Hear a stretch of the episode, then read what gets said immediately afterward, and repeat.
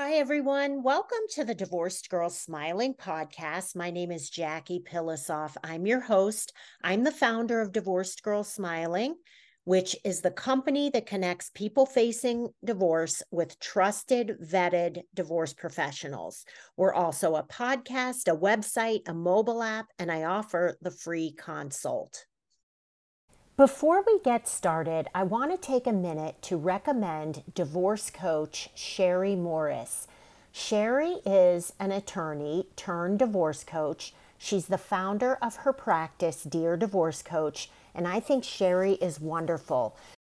She will work with you before, during, or after your divorce to provide tools for your post divorce life success.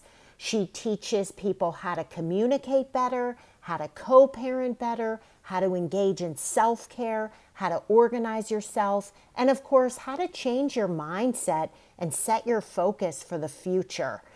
If you want to learn more about Sherry, you can find her at deardivorcecoach.com or in the trusted professional section of Divorced Girls Smiling. So, most people know what a trial is, but they think of like a criminal trial or a trial they see on like a TV show. You know, right now I happen to be watching Lincoln Lawyer. And so there's lots of trials in the show. And, you know, that's what most people think of. But when you're getting divorced and you think that it's a possibility that you might have to go to trial, that's a different story. And then it's not so funny. It's scary and can be intimidating. And most people don't think about divorce in the sense of you're going to go to trial, but it does happen. And that's what I want to talk about today what to expect in a divorce trial. And to talk about it, I have Turner Thornton, who is a partner at Varghese Summersett Family Law Group, a Fort Worth, Texas based law firm that is really well respected and well known. And hi, Turner. Hey, Jackie. Good to see you and happy to be back on. Oh, well, it's always nice to have you on here. And I love the article you wrote about what to expect in a divorce trial. Now, I want to tell my listeners Turner wrote the article called What to Expect in a Divorce Trial in Texas. But there's a lot of things that we're going to talk about that are pretty universal in every state. But of course, we just want to let you know that every state has different laws and it's going to be a little bit different in every state. But Turner, do you agree with me that when people are getting divorced and they think they're headed eh, they're in litigation and they might be headed for a trial isn't it just terrifying to them? Because they're like wait a minute what? There's a trial in divorce? Absolutely. You know i don't want to go through a bunch of horror stories but the reality of the divorce litigation process is trial is our goalpost. It's the very end of the process. A lot of potentially smaller hearings have happened up to that point potential settlement negotiations have happened and have been unsuccessful. And now we're at the tail end of the process where you're putting all of your eggs in one basket. And that basket is a total stranger who may not know you at all, who's going to decide effectively how your life is going to be from that point forward, inclusive of both what stuff you get to keep, what things you may need to sell, and most importantly, what kind of possession and access you're going to have with your kiddos if you have children. So, trial is a very scary part of the process and unfortunately for a lot of folks uh, an inevitability. When you say a lot of folks like what's the percentage of divorce cases that go to trial? Thankfully nowadays not as much as it once was. Um, i'd say individually speaking just on my own uh, caseload i'd probably say anywhere between zero to five percent. It's actually very very few and the reason being is you lose effectively all control you have over your case. You're putting it uh, both in your lawyer's hands and then in the judge's hands, which most folks don't want to deal with. They would rather have a little bit of control over what happens. Unfortunately, and I'll speak specifically to Texas, it's a one party consent state for a divorce. So even if you're proposing something that's a great deal, if your spouse says no, they get to have their day in court, whether you like it or you don't. Now, what are the reasons a divorce would result in a trial? Well, it, I'm going to kind of break up the question a little bit, if that's okay. The the number one thing that I see that results in a final trial more often than not is kiddos, and more specifically, what time parent A gets versus what time parent B gets. You know, money is money. It ultimately just becomes a math equation, and whether or not you're happy with it kind of remains in the eye of the beholder but everyone is more often than not most passionate about their kids and maximizing the amount of time that they have with them. So even if you go through the settlement process, or even if you have multiple temporary hearings, which here in Texas just kind of give you rules to live under while your case is pending, if you've gone through that process and still have been unable to settle because you're not happy with the schedule you're getting, your last resort is to throw that to the district judge here in Texas who handles final trials to decide whether or not you're going to get more time with your child or not. That is so scary to me that a judge can do make that decision for somebody. But I think you're right. When people get divorced, yeah, money and assets and the house, and that's all important, but people get really upset and they want their time with the kids. And so I was when I asked you the question, what I was really wanting to know is like, do you see more trials from people who have like emotional issues, maybe substance abuse, maybe somebody who's like not reasonable? What do you think? I think it's probably a combination of all of those issues. But if I were to put a number one source of trial motivation, it would be possession and access. Here in Texas, we don't have what most people term 50 50 custody. The legislator here in Texas put the rules in place that determine what is, quote, in the best interest of the child. That, in most folks' eyes, is different. Uh, but in the state's eyes, that means that one parent, more often than not, has more time than the other.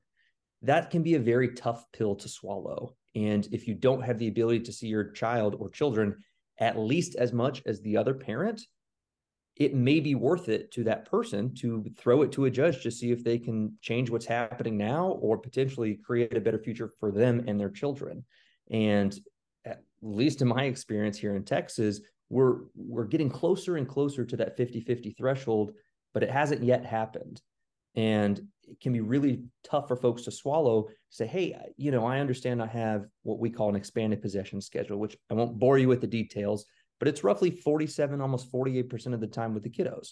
But I'm still having to pay guideline child support, which could be between 20 and 40% of my net monthly income. That's crazy, right? You're spending three less weeks over an entire year, but you still have to pay thousands of dollars a month potentially in child support. That can be really, really tough for folks to swallow. So when you kind of piggyback the child support issue with wanting to get more time with your children, you end up hedging your bet and saying, well, my worst case scenario is what I have. So I might as well ask the judge for more time. So don't you think this is just another argument for mediation? 100%. Mediation, I typically tell folks, is an informal process with formal consequences. And what I mean by that is You've removed the judge from the situation. The mediator, who at least in Texas is a totally neutral third party, oftentimes a former judge, the mediator bounces back and forth between the rooms trying to get a deal made, but it still puts the power in the litigant's hands. So if you want to make a very specific request for a possession schedule that you know a judge won't likely order, it makes sense to settle your case. The judges, because of the amount of cases they hear, have to box everybody in under the same sets of rules. Mediation allows you to make as customized of a schedule as you can within the you know realm of of reality. If you have a schedule that says, "Hey, I have a work day to day that doesn't provide me the ability to get to and from an exchange at let's say 6 p.m in mediation, you can customize that to say, well, let's do seven, let's do 7:30, maybe let's do after school, something like that. If you go to trial, the judge is simply going to look at the law, box you into it, and say, have a nice day. Hopefully, I don't see you in a few years.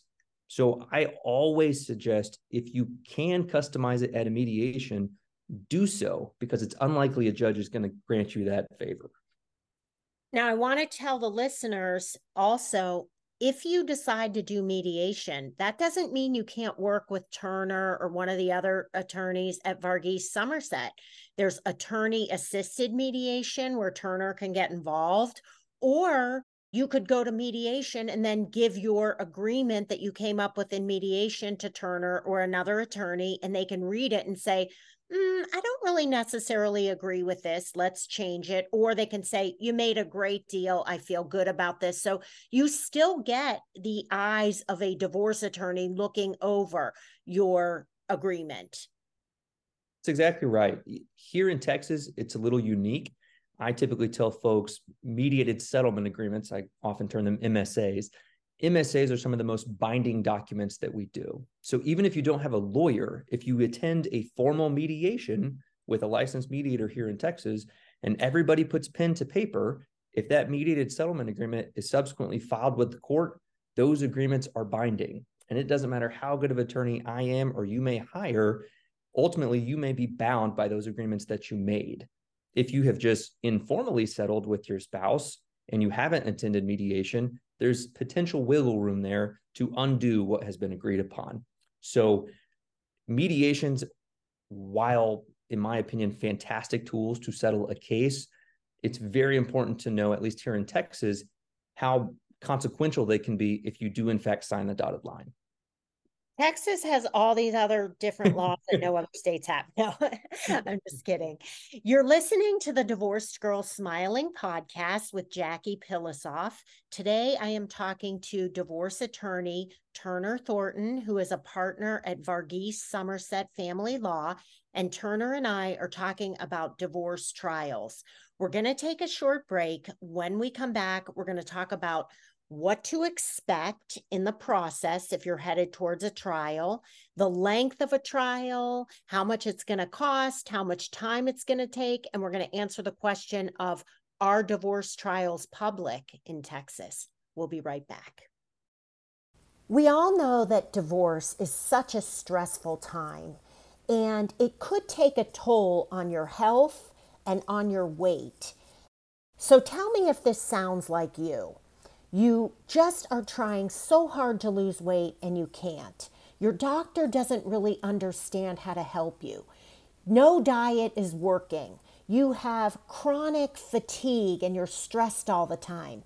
You're getting sick a lot. You have inflammation issues. You are a picky eater and you hate salads and you're just so tired of all these diets. If this is you, I would highly recommend working with nutritionist and dietitian and health concierge Leslie Urbis. Leslie is amazing. She's a former military dietitian. I have so much respect for Leslie. She has the best energy. She has all these credentials, and she can help you either in a group or in a one on one setting.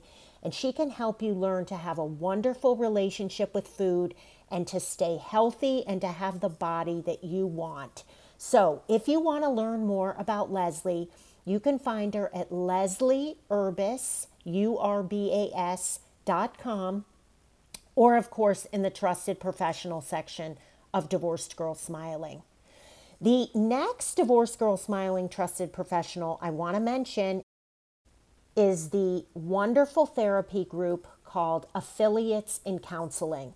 I have known this group for over a decade. They have offices in Chicago, Naperville, and in Northbrook. And they have such wonderful therapists. I know a lot of them.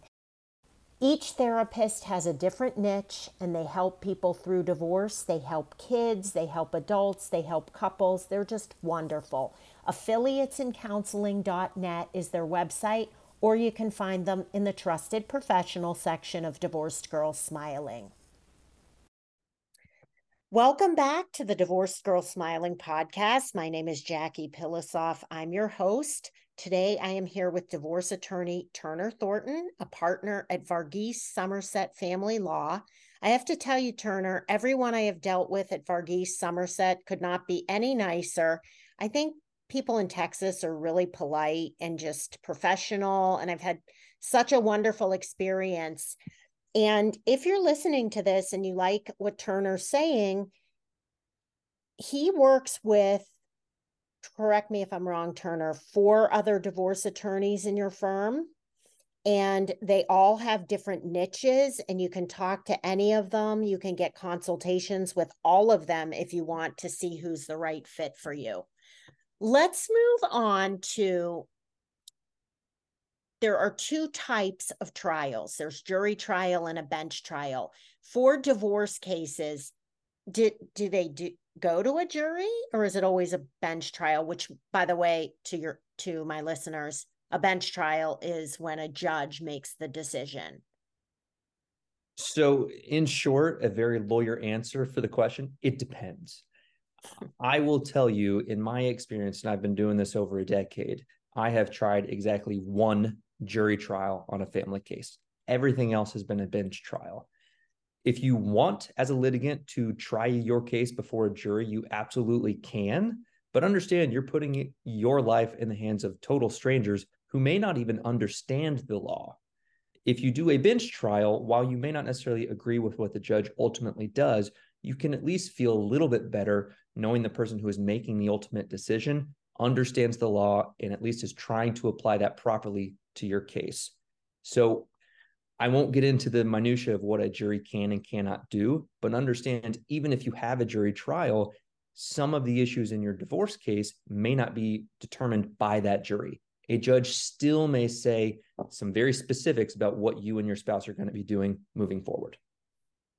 Okay, so two types of trials, but chances are you're going to get a bench trial what should people expect in the process? So, the first thing you wrote in this article is discovery, and everybody's heard the term, but just give us a brief description of what that actually means. Discovery is the formal exchange of information about a case. So, in, in lawyer land, that really means we get all up in everybody's business to see both what you have, what you don't have, and why really we're all here discussing the divorce generally in at least in Texas, and I'm assuming it's probably this way in, in most jurisdictions, we do what we call request for production and inspection. For the litigant, that really means I get to see credit card statements, bank statements, text messages, potential recordings between the parties, both audio and video, essentially anything and everything that may have to do with your case. I tell all of my clients on the front end, even in consultations, assume anything that you have done over the past few years or may do during the divorce process could end up in front of a judge. It will help dictate the way that you act, speak, and present yourself at all times. So, discovery happens obviously before the trial. And then what's a pre trial motion? A pretrial conference effectively is a motion that's filed with the court where we're asking for a trial date. So we will determine when the goalpost is officially going to be planted. Worst case scenario, if we're unable to settle prior to that date, you know, on that date, the judge is going to hear your evidence and make their determination from there. It also will establish various deadlines with the court. So, for example, mediation. The court's going to force you through that mediation box prior to your final trial. And if you don't settle, not the end of the world, you at least know you still have your trial date on the predetermined date from the court. You will also be given a handful of discovery deadlines. So even if you want to exchange information about your case, that's going to be impossible to do, let's say, a week before trial. And because of that, states establish predetermined deadlines based on what the family code in that state states, or the court has the ability to establish predetermined actual dates that slightly vary from what the family code states. So the pre-trial motion, you get your trial date, and then really the goal should be to settle before then. But a lot of things can change. It can be on, off, on, off, change, change back, right? But the goal is really for the pre-trial motion, you got a date now. Here are the dates to get this done by, this done by, and then here's your jury, your trial date. Exactly right. And depending on the court that you're in, you may, as a litigant, have to show up to that pretrial conference. If you do, if your judge requires it, it's probably because they want to look you in the eye and tell you, you don't want me as a judge to determine what your life looks like. We've got a handful here in Tarrant County where I practice that do exactly that for every pretrial conference they have, because their goal is not to destroy lives. That's not why the judges do their job.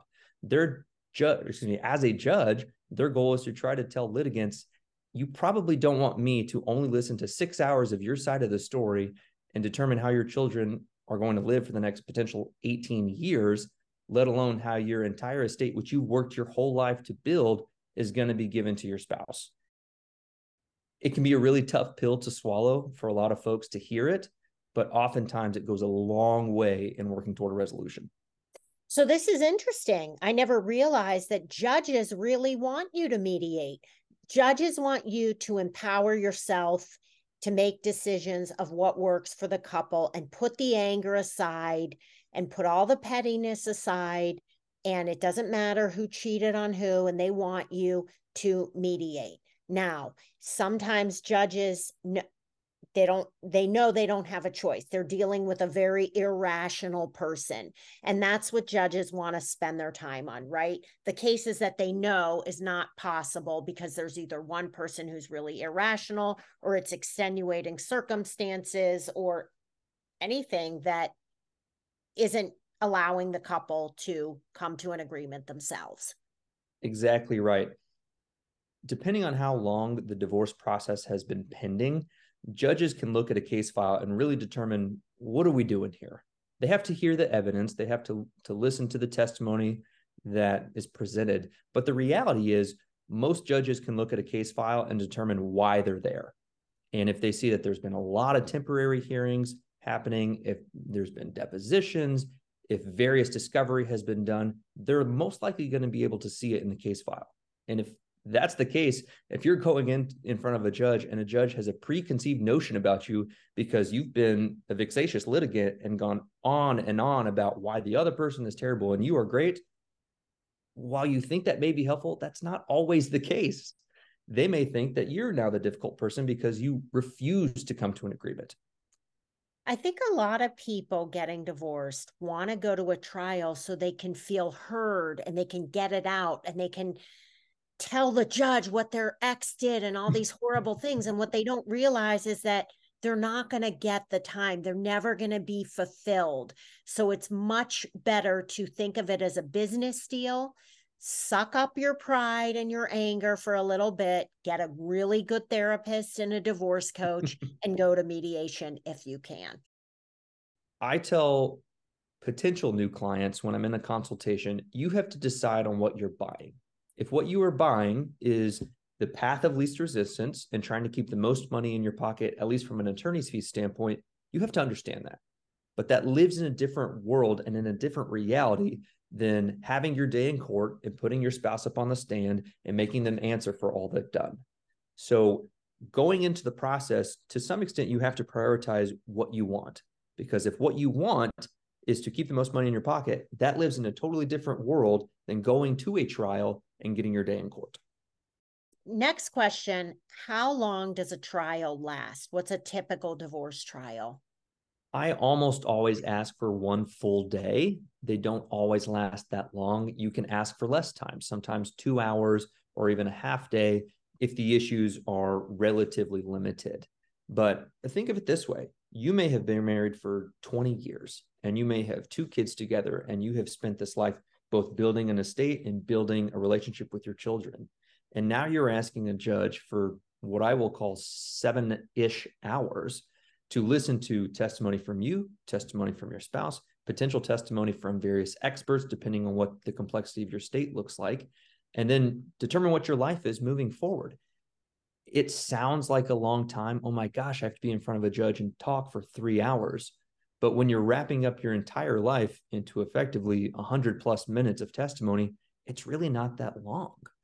The the buildup process can be months, if not years, in the making. And then diluting it to some extent to make it easy for a judge to understand your side of the story can be a tough pill to swallow because you think I've put in so much effort, I've spent so much money, and now the judge is only going to hear, you know, a little bit of what I have to say it makes you really rethink do I want to be here or do I not? Do I want my day in court or should I have settled after the fact? Monday morning quarterback, I believe, is the term where you kind of take an assessment after the trial is over and say, gosh, could I have done something differently? Should I have said this or should I have said that?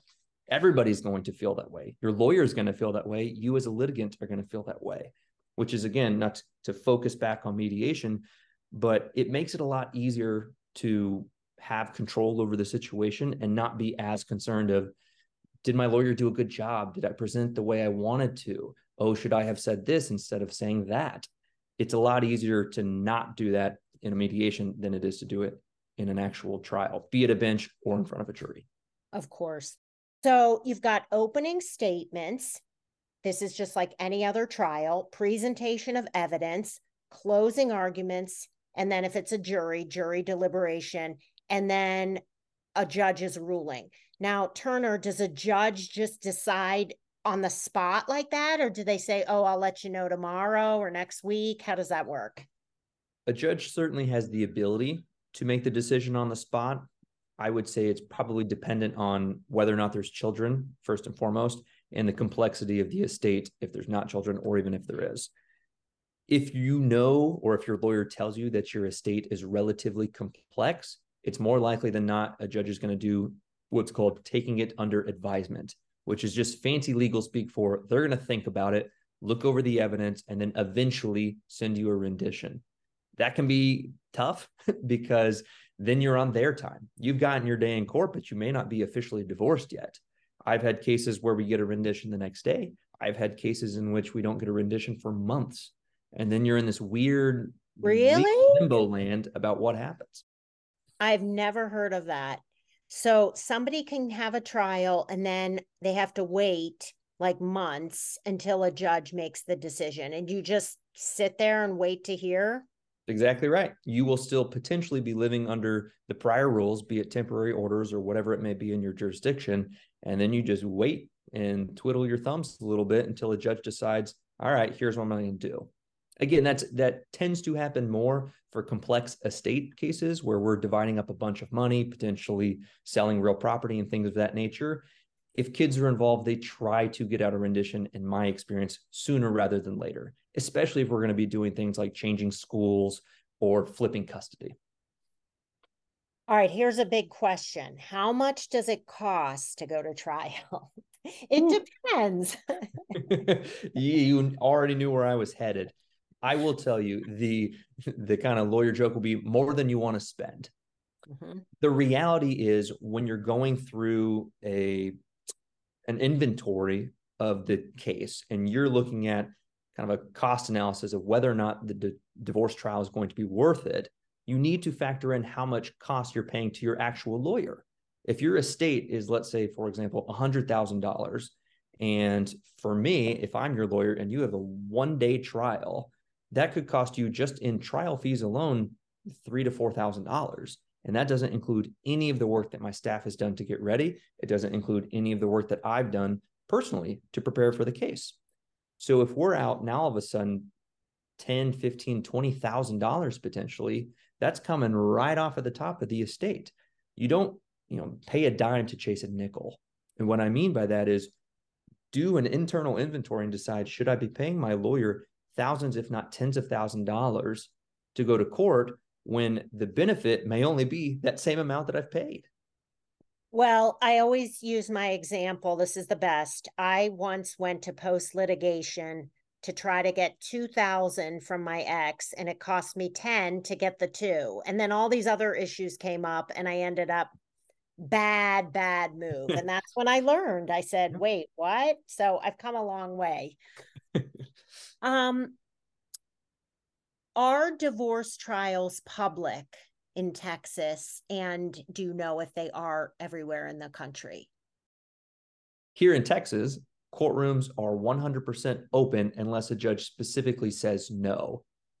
More often than not, they keep it open to the public because it's better PR, because you can say, yes, my courtroom is open. Anybody can come see what's going on at any time they desire.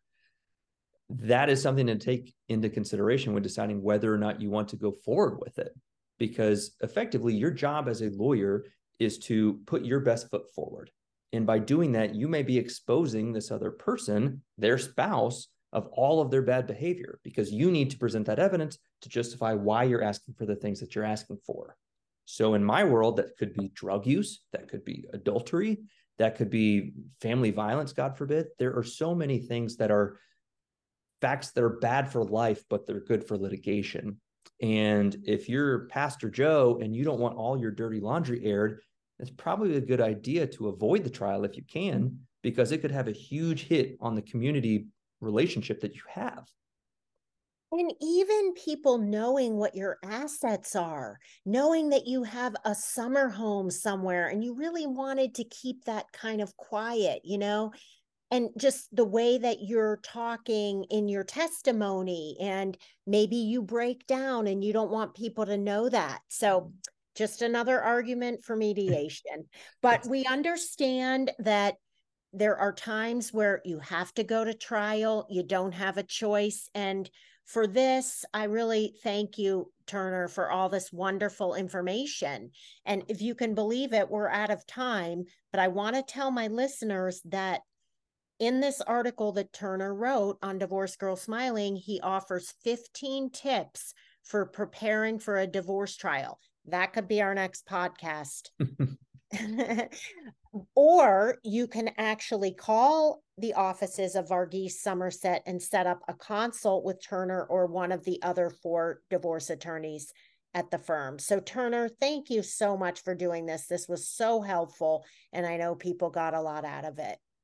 Absolutely. Jackie, thanks so much for having me on. I'm happy to help anytime. And if you want to reach Turner, you can find him at familytexas.com. That's the website for Varghese Summersett Family Law. Or you can find them in the trusted professional section of Divorced Girl Smiling. And if you want to find other trusted vetted professionals, or listen to more podcasts, read articles, download my mobile app, or sign up for my free consult, go to divorcedgirlsmiling.com. Thank you so much for listening, everyone. We'll talk to you real soon.